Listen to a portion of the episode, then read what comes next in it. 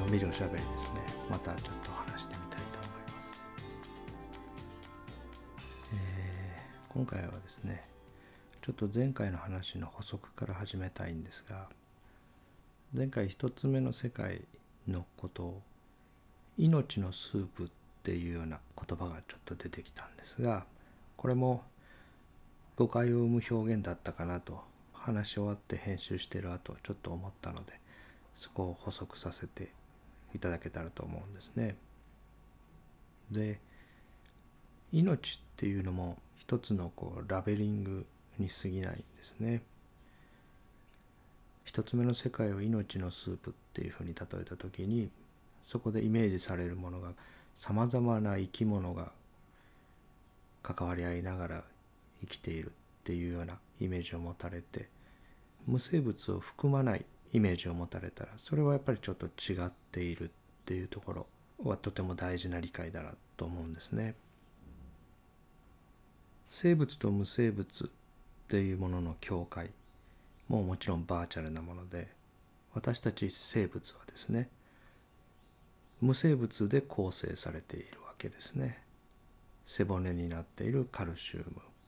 タンパク質を構成しているアミノ酸脂質それからナトリウムとかカリウムとかですね。それから赤血球の中で酸素と結合する鉄とかですね。そういうさまざまな無生物の集合体のことを生物と呼んでいるので大海とコナミの例えで言えば一つ一つのコナミですね。そのコナミは無生物からできているんですね。なので一つ目の世界を命のスープっていうふうに表現した時に生物だけをイメージされるとそれはちょっと伝えたいイメージから離れてしまうなと思うんですね。コンクリートとかサンダルとか鉄とか無機物ですねそういうものも含んだ命のスープですねそれらのものはある時は生物になりある時は無生物となり仮の枠組みの下を自由に行き来してるんですね。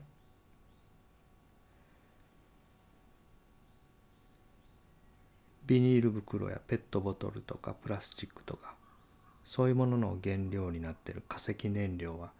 動植物の死骸が長い年月をかけて堆積したものですね。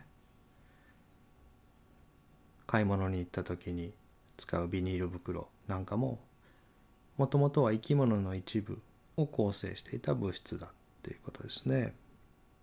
私たちの食卓には毎日さまざまな生き物の死骸が並びますね。それらは生命活動を終えているから命のスープに含まれないのかっていうとそうではなくて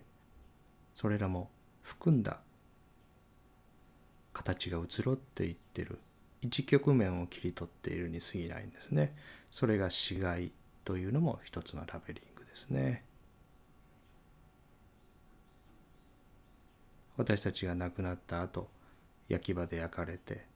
雲になり雨になりまたさまざまな生物に移り変わっていくっていうふうに言いましたけどそういうふうな生物にならずに土の中の一部になったり空気を構成する成分の一部になったりそういうものの中にも多くの私たちの祖父や祖母がそこに存在しているわけですね。私たちが土の上を一歩歩けばそれは祖父や祖母の本当にごくわずかな一部の上に立っているのかもしれないっていうことですね。前あの一つ目の世界のイメージをしていただくのに紹介した般若心経絵本っていう諸橋聖光さんのとても素敵な絵本ですね。その大きな海のイラストの絵もよく見ていただくと海の表面にはたくさんの小波が描かれているんですが人間とか牛とか馬とかそういう小波以外にも家とかそれから荷車ですねそういうものも小波の一つとして書かれてるんですね。生物ではないと人間が勝手にラベリングしている物質たち金属とかですね。そういうものもコナミの一つなんですね。今たまたまそういう現れの形になっているっていう。入れ替わり続けている命のスープの一部なんですね。私たちが無数の無生物の集合体だって見えてくれば私たちが亡くなった時に外の波の中に入っていく時に無生物という違う状態になってまたそこから一部が生物っていう違う現れになるわけではなくて実際のあの大きな海の表面をイメージしていただけたらいいと思うんですがコナミとコナミの間にはコナミじゃない場所は存在しないですね。海の表面にコナミではない場所っていうのは存在しないんですね。全部コナミなんですね。でもちろんそのコナミも大海の一部でなかったことはないですね。常に海そのものでその一部だけをある小さい波だっていうふうに仮の線で切り出しているけどその波の中の水も次々と入れ替わっていってるわけですね。ある小波が低くなって消えたように見えてもそこにあった水は周りの小波の中に混ざり合っていって波が海に帰るわけじゃないですね波は最初から海だったわけですねで同様にですね、えー、ワンネスっていう言葉もありますね。この一つ目の世界のありようを表現してる言葉っていうふうに私は捉えてるんですがこのワンネスっていう言葉も鉱物とか金属とかそういう無機物も含んでワンネスって捉えられればいいんですけどよく誤解されて広がっているイメージとしてはですねみんな大きな一つの命なんだワンネスなんだって言ってみんながこうニコニコして手をつないで輪になってるようなそんなイラストを思い浮かべる方が多いんじゃないかと思うんですね。でそのイメージはやっぱり違っていてみんなが手をつないでる輪の中に12歳の少女を強姦したタイの海賊の少年もその輪の中に入ってなきゃいけないし悪人と呼ばれている人たちや殺人犯もそのみんながニコニコして手をつないでる輪に入ってなきゃいけないですね。そこには人間が自分たちに不都合だとしている生き物ですね。ゴキブリとかカメムシとか。そういうものたちもその輪の中に入ってなきゃいけないしビニール袋もサンダルもコンクリートもそのワンネスというイメージの輪の中には入ってなきゃいけない。自分たちの都合のいいものニコニコしているものだけをまとめてワンネスと呼んでるんであればそれは違ったものを指しているっていうことですね。であと人間の体は7年で全部入れ替わるっていうことを話したと思うんですが脳の神経の細胞とかは一度死んでしまったり壊れてしまったりして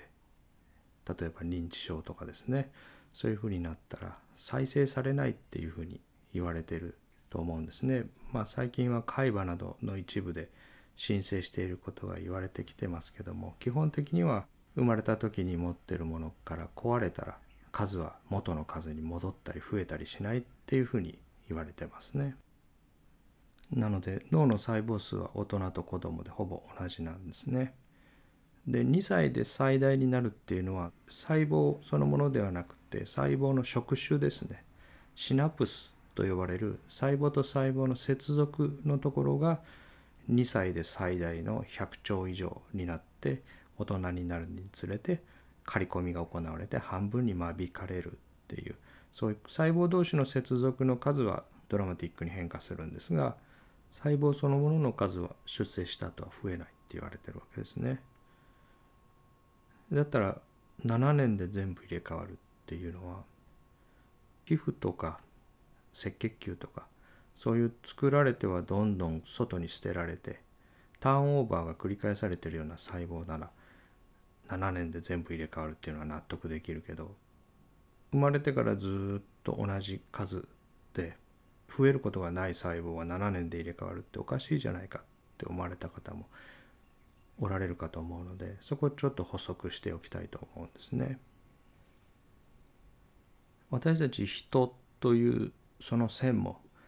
仮想のバーチャルな線でその中にはさまざまなことが同時多発的に起きてるんですね。なので一つの宇宙とも呼べるものだと思うんですね。でこれは実は細胞という線も同じでその細胞の中には一つの宇宙と呼べるような世界があるんですね。一個の細胞を拡大して見ていくとリン脂質と呼ばれる脂質ですね油が二重になってる膜なんですね。外の水と中の水を油の膜が区切ってるわけですね。ちょうどあのシャボン玉をイメージしていただくといいと思うんですがそのシャボン玉のような油の膜の外と中に両方水が入ってる。でその油の膜にはさまざまなタンパク質が埋め込まれていて外の物質と中の物質を入れ替えるチャンネル通り道が作られているわけですね。でこの膜を作ってるリン脂質タンパク質がどこで作られるかっていうと細胞の中にそれぞれの細胞に1個ある核にある核酸の情報ですね。DNA の情報が写し取られて素面小胞体っていうところに運ばれてそこで DNA の情報をもとにリン脂質と細胞膜の膜内に存在するタンパク質膜内タンパクが合成されてゴルジ体を通って細胞膜に供給されているんですね。これを話しているこの瞬間も37兆個の細胞のそれぞれでそれぞれの細胞膜が DNA の情報をもとに作り出され続けていて今言った経路で膜に運ばれて次々と膜は申請していってるんですね。でそしてその膜の成分はそのままだと膜がどんどんどんどん長くなって伸びてしまうので古くなった膜は中に取り込まれて壊されて処理されたり一部はまた再生する時の原料に回されているんですね。こういう細胞の膜が次々とダイナミックに離合集散を繰り返していることを膜流動メンブレンフローっていうふうに呼ばれてるんですね。でこういう油の膜にタンパク質が複数集まった内外の物質輸送を行っているチャンネルが形成されてそれが細胞膜の中と外の物質の出入りをコントロールしているんですね。電解質の出入りを調整しているのはナトリウムとカリウムの交換をするポンプとかそういうさまざまなイオンチャンネルですね細胞の中にあるナトリウムを外に組み出して細胞の外にあるカリウムを中に取り込むようなさまざまなイオンチャンネルが働いている。それから細胞の外にある水を中に取り入れるためのアクアポリンっていうチャンネルですね。水分子のみを選択的に通過させることができるチャンネルがあってそれが細胞の外にある水を適切な量だけ細胞の中に移動させてるこのアクアポリンを発見したピーター・アグレは2003年にこの発見でノーベル化学賞を受賞してますね。でこういうさまざまな膜タンパク質に遺伝的な異常があるとそれぞれ病気につながっていくっていうことも分かってきてるんですね。このアクアポリン0の遺伝子を変異させたマウスは白内障になることアクアポリン2の遺伝子に突然変異が起きると尿崩症になることアクアポリン4の遺伝子に異常があると多発性硬化症の亜型の発症に関連があるっていうふうに言われてますね。一つ一つの細胞というくくりがあってもその細胞を構成している成分は片時もとどまることなく破壊と申請を繰り返してるんですね。一つ一つの細胞の中の構成要素もどんどん入れ替わっていっているしその膜の成分もどんどん入れ替わっていってるわけですね。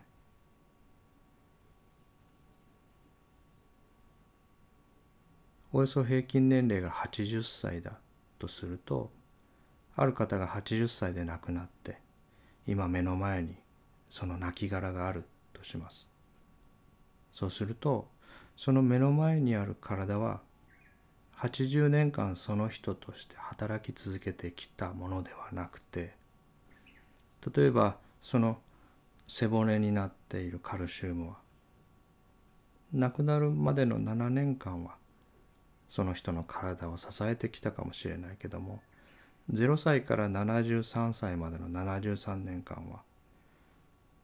別のカルシウムが支えてたわけですね。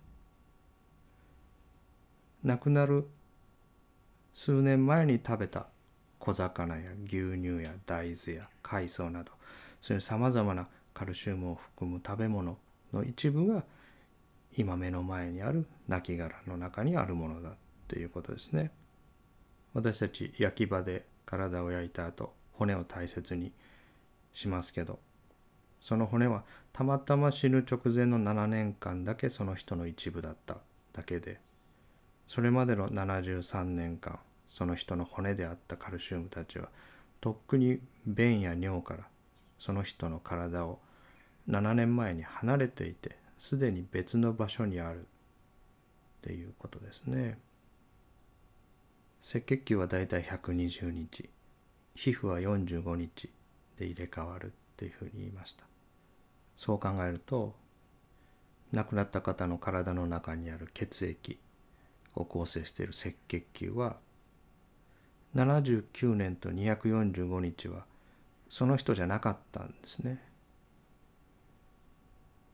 亡くなる直前の120日間だけ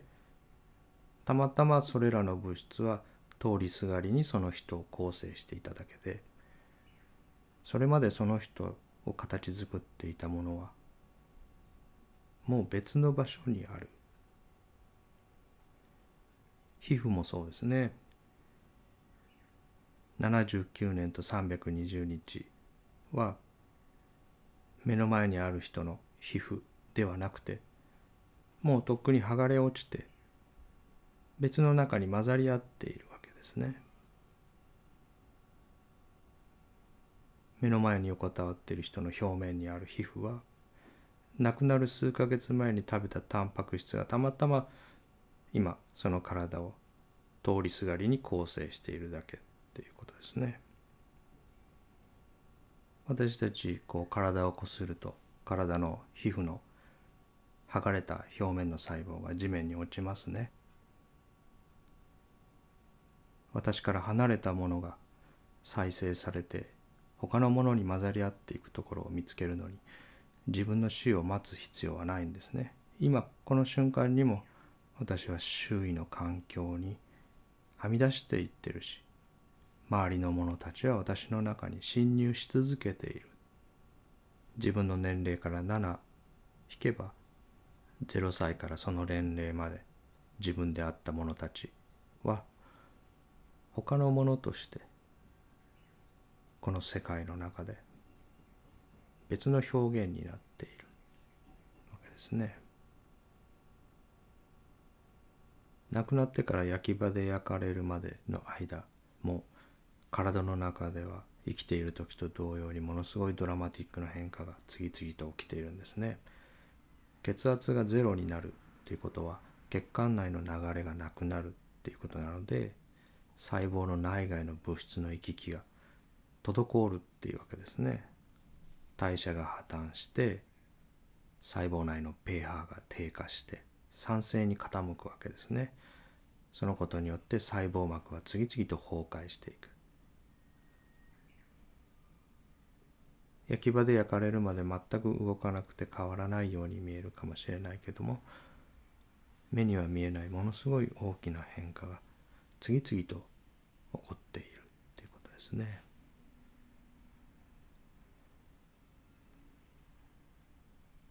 で私たちが経験しているのはこの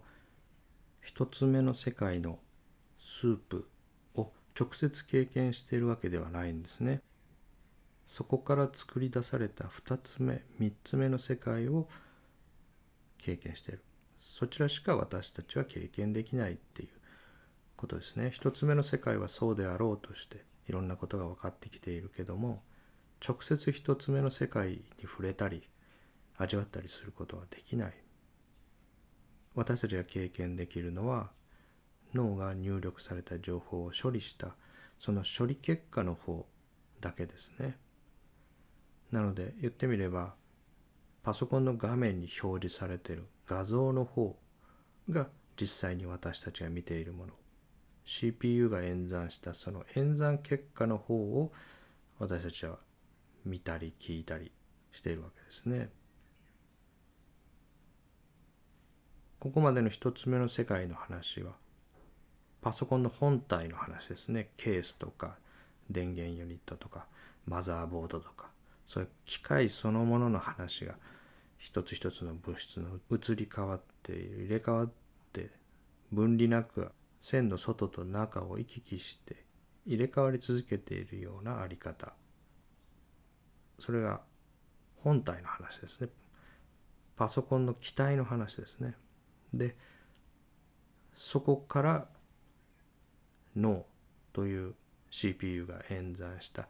演算結果がモニターに映し出されてるんですね。画面に映し出されてる。その画面の方が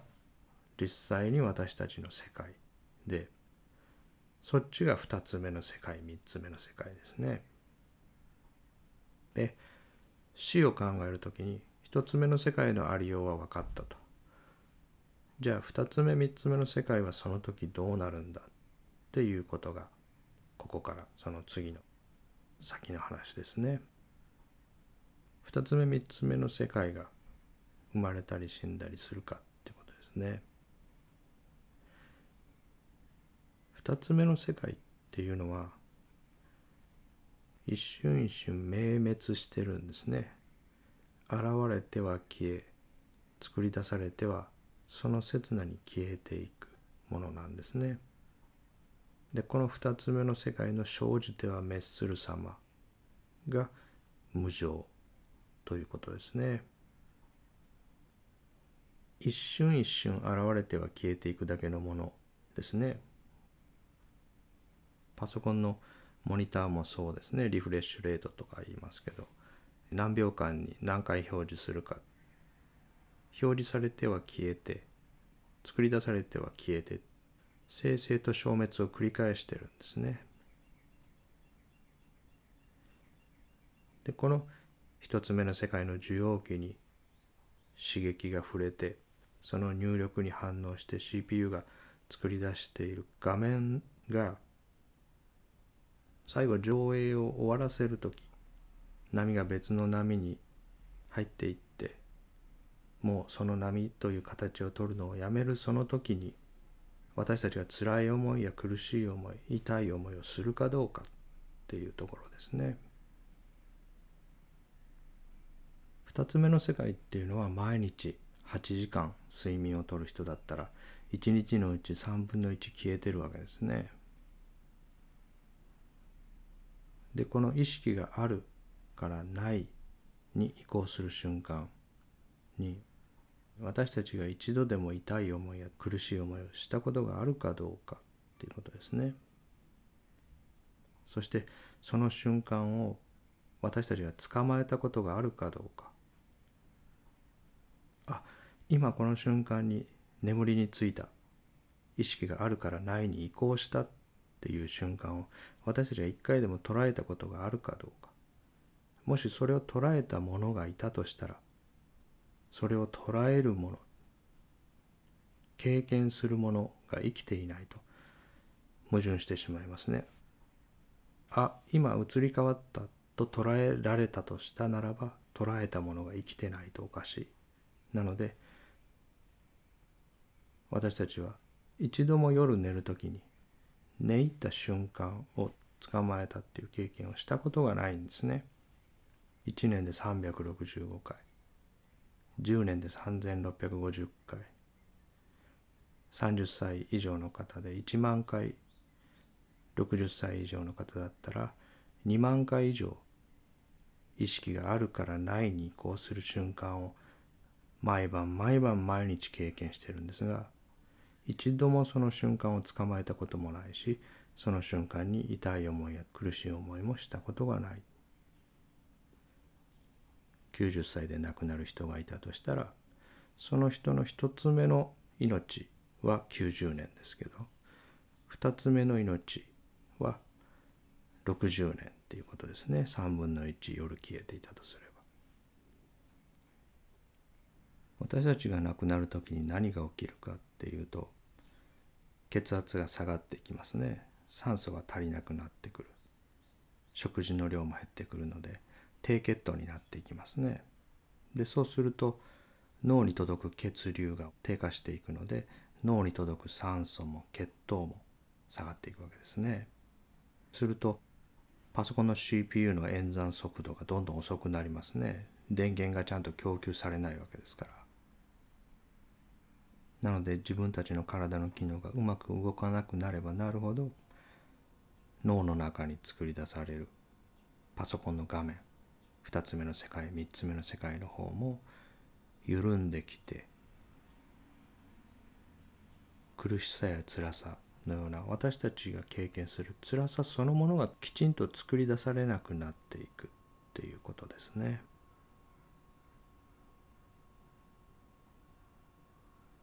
そう考えると交通事故に遭った猫とかですね車を運転してて道路にあのと見ていてかわいそうなんですがお腹を引かれて腸とかが外にはみ出してしまったような猫の死骸とかそういうものを時々見かけますけどそれだけ激しく内臓が損傷していたんであれば腹部大動脈とかそういう大血管が損傷している可能性も高いですね。そうであれば数秒以内に脳への血流は低下していた可能性がある2つ目の世界3つ目の世界の上映そのものがシャットダウンされていた可能性の方が高いっていうことですねだから私たちが道路で亡くなってるね猫とかを見てその時に感じることと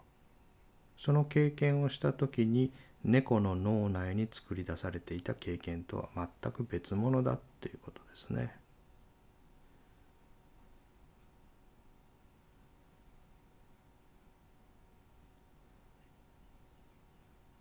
私たちは今でも肉体的には生態ピラミッドの注意にいる生物なんですね。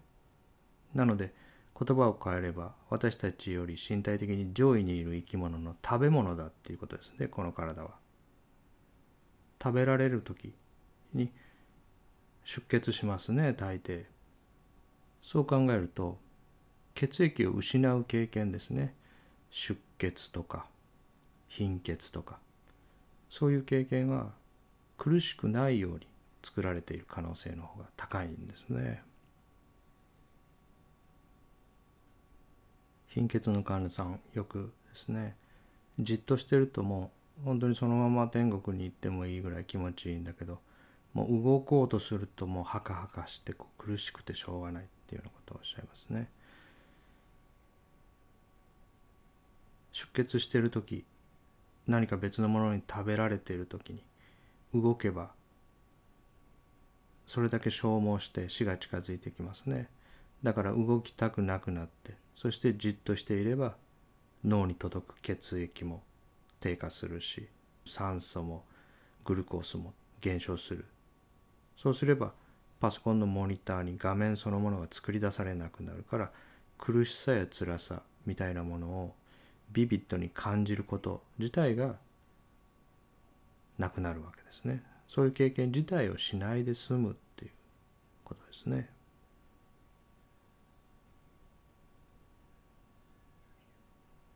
体が着陸に向かっていくっていうプロセスはそれぞれの臓器がうまく機能しなくなって多臓器不全に陥っていくっていうプロセスですね。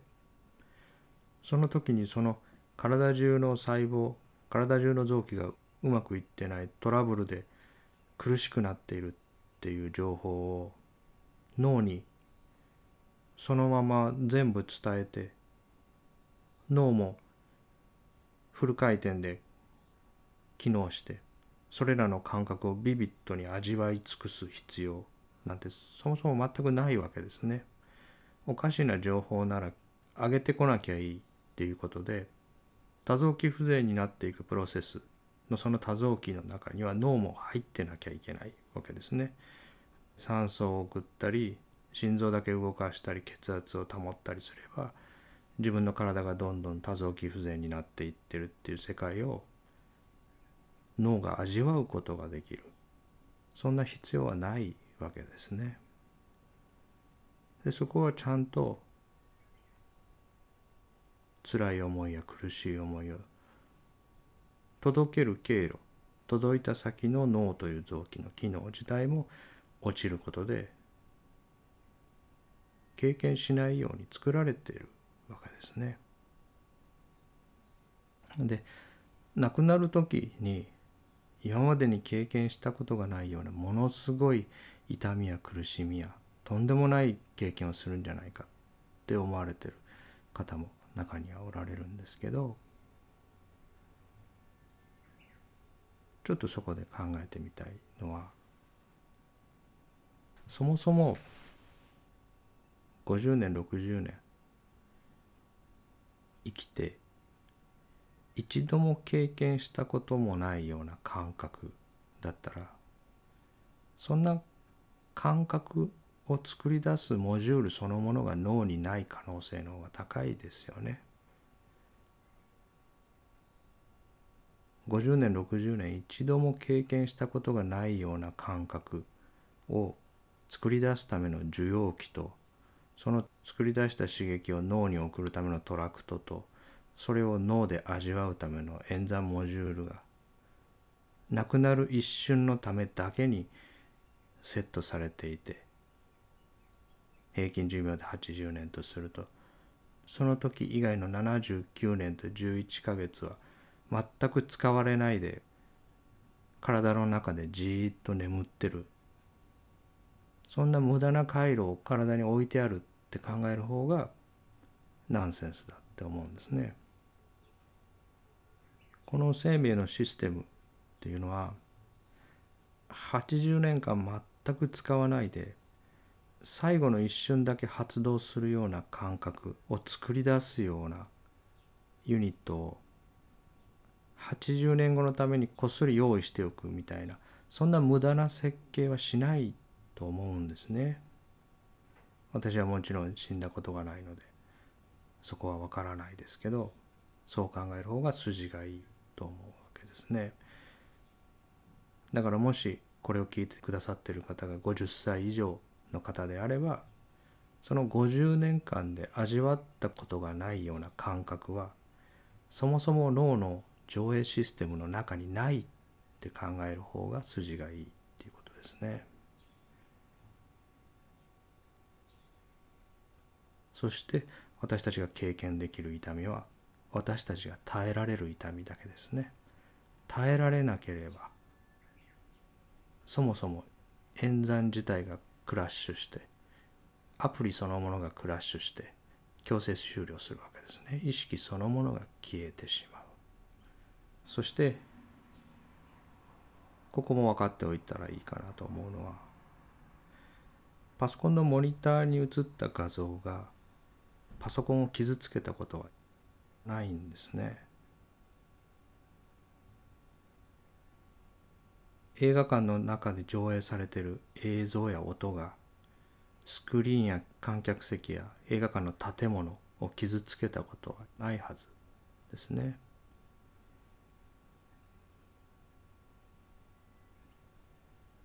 私っていうのは一つ目の世界と三つ目の世界に二人いるって言いましたその二つの私が生まれたのは全然同時じゃないですねすごいタイムラグがありますね一つ目の世界の私が生まれたのはどの瞬間を受精の瞬間というかっていうその線は引けないですけど細胞膜のどこを通過した瞬間を受精とするかみたいなところも決めることはできないですけどまああえて言えば一つ目の世界の私が生まれたのは受精の瞬間ですね。で三つ目の世界の私が生まれたのは2歳3歳生まれてからしばらく経ってからこの自我と呼ばれるものが現れますね。だから全然時間がずれているわけですね生まれる時の時間は。